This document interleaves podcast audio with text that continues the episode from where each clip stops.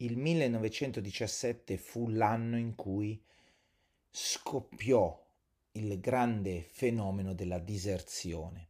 I soldati ormai erano stanchi di combattere, di anni di, combatta- di combattimenti senza sosta, di vivere in condizioni nelle trincee assolutamente disperate, assolutamente ai limiti dell'umano, condizioni igieniche inesistenti, eh, dover dormire di notte al freddo, al gelo, nell'umidità, con i topi che magari passavano proprio accanto, eh, aver diritto a razioni di cibo di scarsa qualità, di scarsa entità, eh, doversi trovare costantemente con l'angoscia che il nemico potesse attaccare da un momento all'altro, quindi non c'era un vero momento di quiete e di pace. Quel momento di pace era dato solo eh, da, dalla possibilità di ritornare, eh, di ritornare nelle retrovie, ma mh, mm, sarebbe stata una decisione quella di concedere più riposo ai soldati che sarebbe avvenuta proprio nel corso del 1917.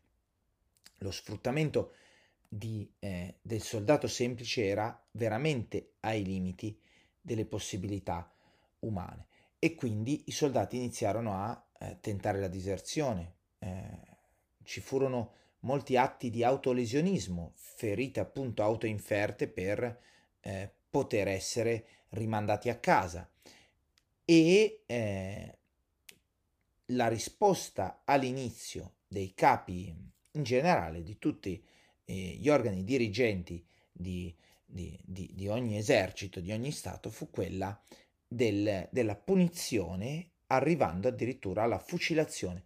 Moltissimi furono i casi di fucilati per codardia, per paura di fronte al nemico, per aver tentato di abbandonare il campo di battaglia, per non essere andati appunto alla carica, all'attacco, incontro di fatto a una morte certa.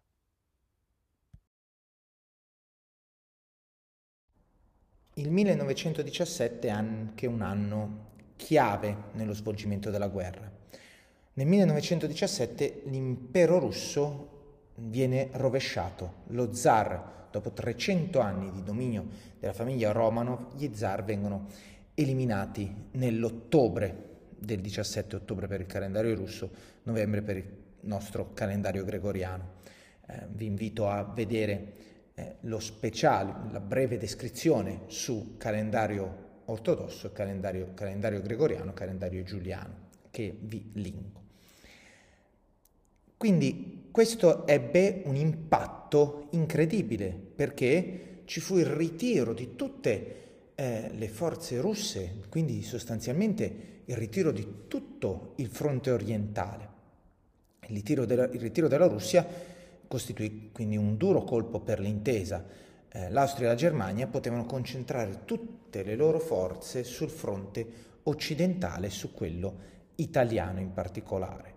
Ed è proprio sul fronte italiano che l'Austria, con l'importante supporto da parte mh, della Germania, riuscì a ottenere la più grande vittoria. Nella notte tra il 23 e il 24 ottobre 1917 gli austriaci scatenarono una potente offensiva, spezzando il fronte italiano a Caporetto sull'Isonzo. I soldati italiani che erano logorati da anni di guerra e di fatica vennero letteralmente travolti. Le forze mh, austriache, eh, le forze eh, del, del, dell'alleanza riuscirono a spingersi verso il fronte per, all'interno del fronte per eh, parecchi chilometri.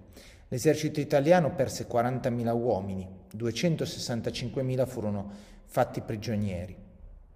La disfatta di Caporetto eh, non fu soltanto eh, causata dalla sorpresa dell'attacco, in realtà fonti storiche documenteranno successivamente che eh, qualcosa si sapeva, i capi militari sapevano che si stava muovendo qualcosa perché comunque si parla dell'assembramento di moltissime truppe, dello spostamento di moltissimi treni per portare i soldati per realizzare questo attacco e quindi una gran parte della colpa viene data ai responsabili eh, militari, quindi ai generali, ma anche alla sfiducia e alla stanchezza diffuse tra i reparti dei combattenti. Si sentiva il bisogno di cambiare qualcosa negli ordini di comando e ci fu questo cambiamento. Cadorna fu sostituito da Armando Diaz. La linea di difesa italiana si riorganizzò lungo il fiume Piave e sul Monte Grappa.